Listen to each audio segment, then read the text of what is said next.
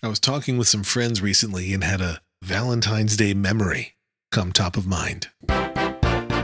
Your daily Lex.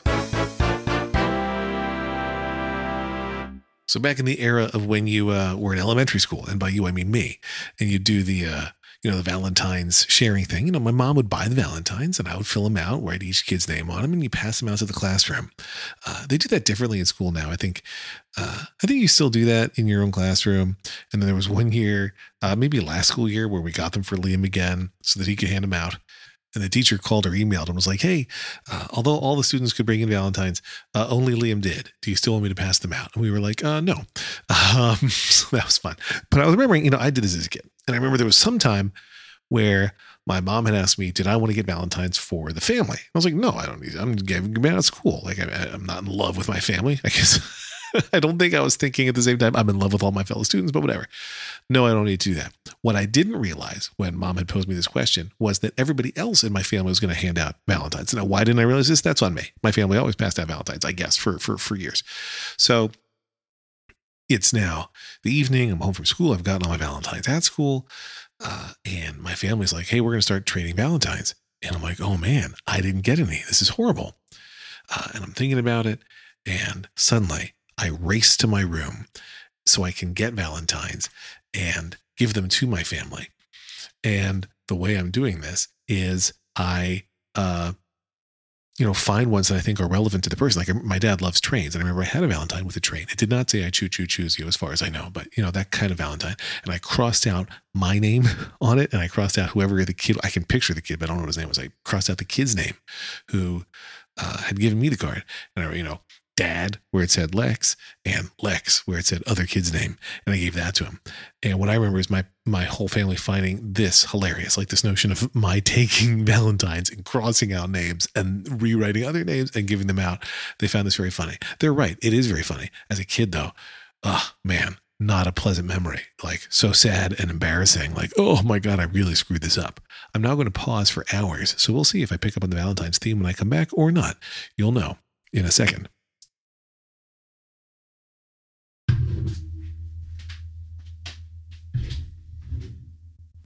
I left in some sound work there, not Foley work because it was the real sounds, but it turns out that when I left the house to go out for lunch in the midst of recording this episode, I never pressed stop on the recording. So I had, uh, I don't know, an hour plus of um, room sound. But now I just realized I deleted it without looking. And like, what if there was some weird noise in the middle? Now I'm going to go check. I have to not lose this part, but undo my deletion. Stand by. Well, here we are again. We had one lengthy pause while I left and went to lunch, and then a shorter pause just now while I checked to see if there were any noises captured on my recording uh, while I had accidentally left it running. I deeply regret that I checked. Um, and I have struggled for a moment here thinking about how will I discuss this? so I, there was occasional pet noise, you know, like clearly a dog and or a cat walked into the office at some point and walked around and I got that. There's also a recording of me. there's, there's a recording in the middle. Oh my God, this sounds insane. There's a recording of me uh, saying a, a sentence um, that I had said earlier today while not recording. there's, there's no logical. I mean, listen, I I, uh, I don't think that there are any ghosts or poltergeists or other strange uh, supernatural things occurring in my home office. But much earlier today, I was talking to Lauren about today's spelling bee and about how she knew the word that was the pangram. And I said, it's, it's a word you're very familiar with. I was not recording at the time. In the middle of my recording of uh, the silence in my house, um, I am caught on the recording, fully mic'd, saying it. I have absolutely no explanation for it. And I'm going to choose not to think about it. Now, people are going to hear this episode and they're going to ask me about it. I have no explanation. Don't ask me for the explanation. I have no idea. But smack dab in the, and I deleted it because I don't want to think about it. But smack dab in the middle of all the silence was recording of me saying, uh, it's definitely a word you know.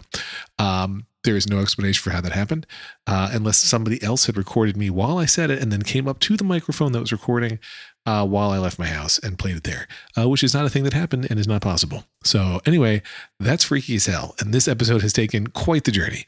Happy Tuesday. What the hell? Lex.